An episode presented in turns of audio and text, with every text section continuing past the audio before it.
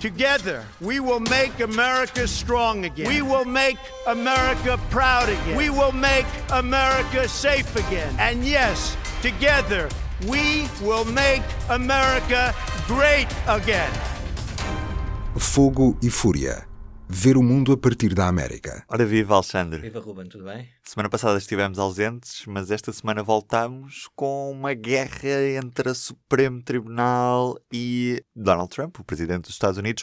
Isto depois do presidente do Supremo dos Estados Unidos, o juiz John Roberts, ter dito a Trump que não há juízes nem de Obama, nem do, do Trump, nem juízes do Bush, nem de Clinton. What we have is an extraordinary group of dedicated judges doing their level best to do equal right to those appearing before them. Portanto, afirmar a independência do, do sistema judicial norte-americano, muito ao contrário daquilo que Donald Trump vem afirmando ao longo destes dois anos de presidência. Porquê esta necessidade de, de John Roberts responder agora e porquê é que Donald Trump tem apontado sempre o dedo aos juízes? Sim, vamos começar por aí, porque é que necessidade sentiu o, o presidente do Supremo Tribunal norte-americano de vir só agora responder uh, ao presidente Trump, depois, ao fim de dois anos de constantes acusações e ataques do presidente Trump em relação ao poder judicial uh, norte-americano. Uh, vamos, vamos recordar, por exemplo, que o Donald Trump, ainda como candidato, pôs em causa por exemplo, o juiz que estava responsável pelo processo da Universidade de Trump, uma coisa que se calhar as pessoas já não se lembram, mas o Donald Trump teve a ideia há uns tempos de criar uma coisa que se passou a chamar Universidade de Trump, mas não era Universidade nenhuma, era um, uma empresa com os cursos no ramo imobiliário, que se passou a chamar eh, Universidade Trump. Esse processo foi tratado por um juiz, o juiz Curiel, que era descendente de mexicanos, mas nasceu no Indiana, pronto, não tinha nada E como ele na altura tinha prometido acabar com a imigração dos mexicanos e tal, acusou o, este juiz Curiel de não ser independente porque como tinha lá uns familiares mexicanos e tal, se calhar estava contra ele. Portanto, desde aí Uh, e muitos outros casos, desde então, o presidente Trump atacou várias vezes a independência dos juízes norte-americanos. Um, ehm, o, o, presidente do Supremo Tribunal manteve-se calado, uh, não, em parte porque é também um bocado a, a, função dele, não é? Também não estar a inflamar ainda mais os ânimos, mas pelos vistos hum, essa paciência chegou ao fim agora. É? E chegou ao fim também porque está a haver uma série de decisões não favoráveis ao presidente Trump na área da imigração nos Estados Sim, Unidos. Sim, na área da imigração e outras áreas também, mas particularmente na imigração, que foi isto que motivou o caso agora deste, deste problema com o presidente do Supremo Tribunal.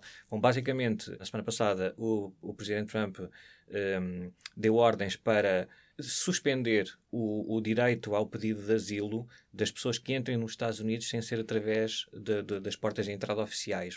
Vamos imaginar a fronteira dos Estados Unidos com o México, aquela coisa com, muito, muito, com muitos quilómetros, e há muitas oportunidades para as pessoas entrarem fora dos portos de entrada oficial, com, com postos de controle e, e, com, com agentes de fronteira, etc as pessoas que entram por aí, que é o que está a acontecer com as pessoas que chegaram à cidade de Tijuana, aquelas de tal caravana que, que, que, veio das Honduras e tal, essas pessoas ficaram ali em Tijuana e é numa porta de entrada oficial para os Estados Unidos. O que acontece? Essas pessoas vão ter de ficar lá uh, semanas ou meses acampadas até uh, que os seus processos comecem a ser tratados. Portanto, é uma coisa que vai afunilar, como são muitos também, e há poucos meios na fronteira norte-americana os processos afunilam-se e as pessoas têm de ficar ao limite. Então essas pessoas não estão detidas, estão sim acampadas do lado essas mexicano. Essas pessoas estão no lado mexicano ainda. Para entrarem para os Estados Unidos têm de passar pelos controles da, da, da Guarda de Fronteira norte-americana e como há muitas pessoas a querer entrar e poucos meios do outro lado, uh, os processos afunilam-se e as pessoas acabam por ficar várias semanas acampadas em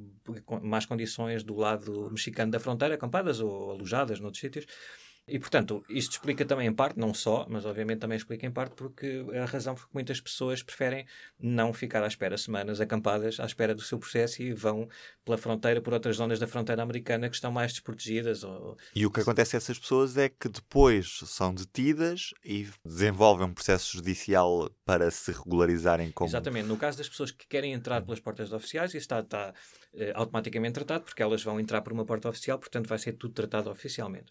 As outras pessoas uh, que são apanhadas pela, pelos guardas de fronteira ou que se entregam aos guardas de fronteira, uh, essas pessoas que não entraram pelas portas oficiais têm, ainda assim, segundo a lei norte-americana, enquadrada numa lei internacional, direito a pedir asilo. Quer dizer, não, não têm direito a que se lhes conceda asilo, obviamente, como em nenhum país do mundo. Têm, sim, o direito de dizer, olha, eu vim para aqui para este país porque venho a fugir de uma situação terrível lá em, no meu país e quero que me concedam asilo. A partir desse momento, essa pessoa fica à guarda do, dos Estados Unidos, das instituições americanas, e fica a aguardar uma audiência em tribunal. O problema aqui é que, como há poucos juízes, por exemplo, para dar uma ideia, o, até há dois ou três meses o, o, número de processos em espera de análise nos tribunais de imigração norte-americanos chegava a um milhão, quase. Portanto, estas pessoas são detidas e depois ficam com uma data para se apresentarem a tribunal, para o juiz ouvir o seu, os seus argumentos para, para o pedido de asilo. Entretanto, como podem ficar meses, vários meses ou anos até à espera de serem ouvidos, as pessoas, muitas delas, e isto é um argumento do Presidente Trump e das pessoas que querem reforçar as políticas de imigração, muitas delas acabam por escapar ao sistema americano e fazem a sua vida nos Estados Unidos de uma forma sem documentos ou de uma forma ilegal. Porque as pessoas não podem ser detidas uh, durante muito tempo. Exatamente. Portanto, uh, agora, não se sabe se isto é um problema real, não é um problema real. Quer dizer, há, há pessoas que dizem que, que ainda assim, mesmo que isto aconteça, as pessoas acabam por fazer a sua vida, vida pacificamente, mas não é isso que está em causa. O que está em causa é que há uma política defendida pelo Presidente Trump e outros que pensam como o Presidente Trump que não tem nada a ver com o que se as pessoas depois são, têm, têm mesmo direito a asilo e, são, e fazem a sua vida como cidadãos conscientes. O, o, o que interessa é que para eles não entraram mediante as regras uh, dos Estados Unidos e, portanto, tem de ser, isso tem de ser combatido. Mas, uh, voltando atrás um bocadinho, estas pessoas têm ainda assim direito a, a esse pedido de asilo. O que o Presidente Trump quis fazer uh, recentemente foi suspender esse direito ao pedido de asilo para estas pessoas que entram eh, por outras zonas do, da fronteira que não sejam esses pontos de entrada oficial. Ora, houve um juiz de um tribunal na Califórnia que ehm, suspendeu essa decisão do presidente Trump. Não é? disse, uh, o ele disse mesmo isto: um presidente não tem poderes para se sobrepor ao Congresso. Dizer, o Congresso disse uh, explicitamente que todas as pessoas têm direito, ou confirmou que todas as pessoas têm direito a, a pedir asilo. Portanto, um presidente não pode, por, por, pela sua, pelo seu desejo, a sua vontade, suspender esse, esse direito. É uma decisão do, do, de um tribunal de primeira instância na Califórnia, portanto, nada nos dias que isto não seja, eh, que, que as coisas não, não mudem no, no, no, recurso e no Supremo Tribunal até chegar lá. Mas uh, foi essa decisão que fez com que o presidente Trump viesse acusar este juiz em particular, chamado John Tigar, de ser, e, esse juiz foi nomeado de facto pelo presidente Obama, acusou de ser um juiz do Obama e, portanto, quis com isto dizer que é claro que ele ia sempre uh, mandar abaixo a sua ordem porque é um juiz do Obama, é essas coisas que ele costuma dizer. O presidente do Supremo acabou por vir defendê-lo, não é? Vir defender os juízes como, como um todo e o Donald Trump acabou por responder, acabou por mudar a sua opinião. Não, uh, pronto, ele, estas acusações são antigas já no presidente Trump, não é? E é claro que, se é verdade que os juízes federais e os juízes para o Supremo são nomeados pelos presidentes e confirmados no Senado, também é verdade que há uma vontade do, do, do, do Presidente Supremo, neste caso, mas todo o sistema judicial norte-americano, de ir afirmando a sua independência. Ora, também é, é, já é sintomático quando vem o Presidente do Supremo Tribunal ter ou quando vem dizer que a, reafirmar a independência do sistema judicial. Isso quer dizer que há ali algum problema, há um irritante, como diríamos os como diríamos aqui em Portugal, entre o Poder Judicial e o Poder eh, Executivo. E é comum existir um presidente em pé de guerra com o seu sistema judicial? Não, não, não é comum, já aconteceram casos, não é comum, eh, mas é preciso separar aqui as coisas, porque quando falamos do Presidente Trump é sempre complicado, porque quase sempre conseguimos encontrar paralelos na história uh, para coisas que estão a acontecer neste, neste momento. Isto é, como vamos uh, falar daqui a pouco, também houve suspeitas sobre financiamento ilegal de campanhas uh, na administração Clinton, também houve, quer dizer, mas ainda assim, e também houve presidentes que criticaram o, o, sistema judicial, mas o que se passa com o presidente Trump é que é quase todos os dias. E, e não é haver uma crítica que pode ser mais ou menos legítima, mas é todos os dias a pôr em causa a independência do sistema judicial norte-americano. E, é, e, e provavelmente foi isso que fez com que o presidente do Supremo uh, viesse agora uh, falar, não é só agora, ao fim de dois anos. Mas, Alexandre, tem havido um excesso, entre aspas, porque são mesmo muitos processos a entrarem num tribunal específico da Califórnia com pedidos de recurso de, de migrantes. O que é que se passa nesse tribunal em específico e porquê é que está a irritar tanto o presidente? Há, há processos de, um, contra decisões do presidente Trump, da Casa Branca ou do Departamento de Justiça, a correr em vários tribunais norte-americanos. O que se passa é que, em relação a processos de imigração, as associações que apresentam estes processos em nome dos, dos imigrantes, na maioria das vezes, recorre aos tribunais que caem na, sob a jurisdição do Tribunal do Nono Circuito. Vamos já explicar isto. É, tal como em Portugal, nos Estados Unidos, basicamente há os, os, tribunais de primeira instância, depois os tribunais de recurso e o Supremo Tribunal. Basicamente isto. No, este Tribunal da Califórnia, que tomou esta decisão contra o Presidente Trump, é um tribunal de primeira instância na Califórnia. E as associações que defendem os imigrantes vão para aí porque nesta zona há uma tradição de mais decisões favoráveis a, ou, ou contrárias, neste caso, às pretensões do Presidente Trump. Depois, o que se passa é que este Tribunal da Califórnia, como muitos outros, eh, caem sob a jurisdição do tal Tribunal Maior de Recursos do Nono Circuito, que apanha ali. Eh, basicamente, há sete estados ali que, de, de, tribunais de primeira instância que, quando uma pessoa quer recorrer naquela zona geográfica, recorre para este Tribunal do Nono Circuito. E é nesse tribunal, nesse grande tribunal de, de, de recurso, que se verificam de facto muitas decisões contra as ordens do presidente Trump. Daí as críticas centrarem, se as pessoas forem ver ao Twitter e tal, ele fala do Tribunal do Nono Circuito e não especificamente deste Tribunal da Califórnia. Aconteceu na Califórnia, podia acontecer noutro estado ali ao lado, naquela zona, na zona oeste dos Estados Unidos, porque depois, quando a, a, a, Casa Branca, por exemplo, neste caso, vai recorrer, tem de recorrer ali para o Tribunal do Nono Circuito e muitas decisões são travadas uh, lá. Mas o que é que acontece especificamente nesse Tribunal do Nono Circuito? O Tribunal é, é gigantesco. De facto, há, há muitos anos que uh, vários políticos e, e, até juízes do Supremo, em, em isto foi, está, está, pode ser visto, é, foram declarações feitas em comissões que, que estão a reavaliar uh, há muitos anos a possibilidade de dividir este Tribunal do Não-Circuito em dois ou três mais pequenos, porque nos Estados Unidos há basicamente 11 tribunais deste tipo. Há depois um décimo segundo que é só sobre a área de, de, da capital dos Estados Unidos e há um Tribunal de Recurso Federal, mas não entra para esta história. Estes 11 tribunais, eh, do primeiro ao décimo primeiro, eh, têm tamanhos variáveis, consoante as áreas geográficas que, que, que abrangem.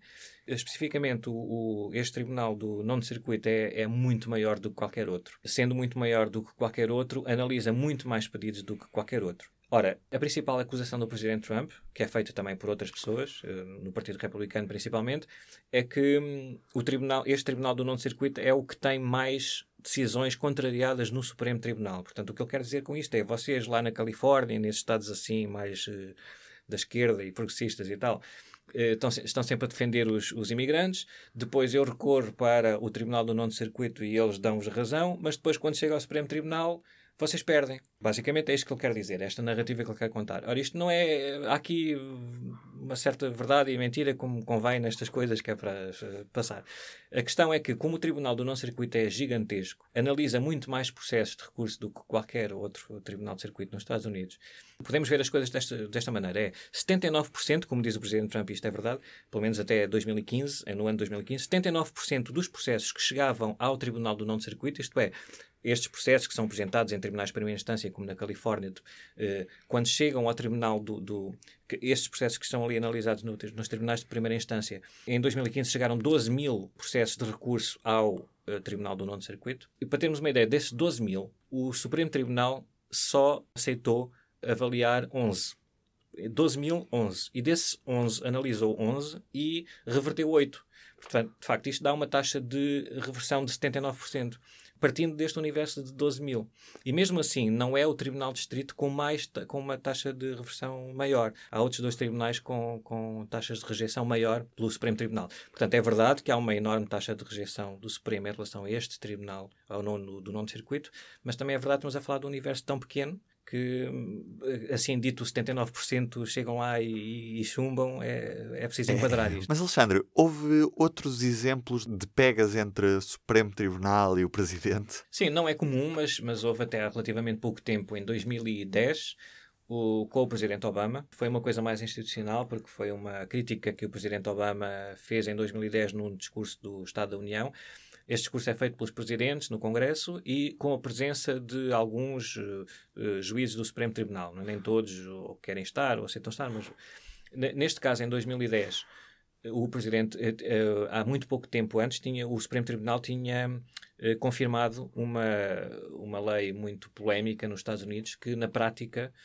que ele é conhecido como Citizens United, na prática deu autorização às empresas privadas para financiarem eh, ações de campanha dos candidatos. Não diretamente, as empresas não podem dar dire dinheiro diretamente aos candidatos, mas podem ser criados grupos eh, para onde as empresas canalizam esse dinheiro e que depois eh, aparecem como anúncios dos candidatos e outro tipo de coisas. Não é? Isso foi uma decisão muito polémica, até hoje é muito polémica, porque basicamente há um grupo que diz que isso veio deturpar um bocadinho a, a democracia americana, porque deu muito poder às empresas privadas para uh, influenciarem as eleições. O presidente Obama era dessa opinião e, portanto, nessa altura, em 2000 2010, eh, durante o discurso do, do Estado da União e na presença dos juízes do Supremo Tribunal, ligou essa decisão aos interesses de grupos especiais. É? E, nesse momento, quando ele disse isso, um dos juízes do Supremo Tribunal, que ainda hoje está no Supremo, o Samuel Alito, uh, abanou, disse que não com a cabeça e parece ter dito qualquer coisa como isso não é verdade.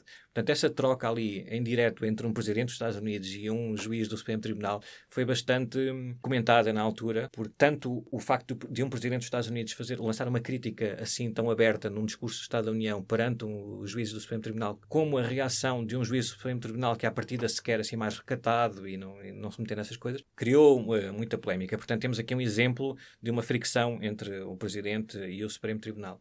Uh, isso teve algumas consequências, porque na altura o, o, este, que já era o presidente do Supremo Tribunal, John Roberts, que estávamos a falar há bocado, uh, disse que não tinha recebido bem aquela crítica, portanto houve ali de facto uma fricção.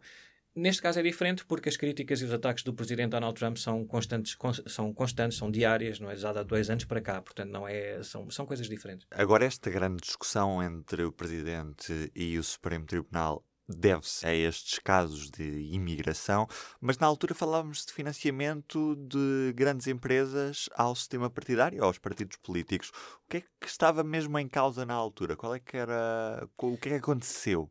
Bom, basicamente houve, hum, na altura o que se discutia era nesta tal decisão do Citizens United. Bom, essa lei foi também, de alguma forma, culminar de uma discussão que havia nos Estados Unidos sobre financiamento dos candidatos e das campanhas. Ora, nós em 2016 tivemos este problema que continuamos a ter com a, as suspeitas da, da interferência da Rússia uh, nos Estados Unidos. Isso é é outra coisa, mas, é, mas estamos a falar basicamente da influência de empresas ou de Estados estrangeiros nas eleições americanas, eh, em 2016 da Rússia, mas antes disso, e, e como num, num, o que nós podemos ilustrar como parte desta discussão do financiamento de grandes empresas e empresas estrangeiras no, no, no sistema eleitoral americano, temos que recuar até 1996, na altura da, da, da, campanha para, que era para a reeleição do presidente Bill Clinton e de Al Gore. Charlie Tree was a Little Rock restaurant owner who befriended Bill Clinton when he was governor of Arkansas.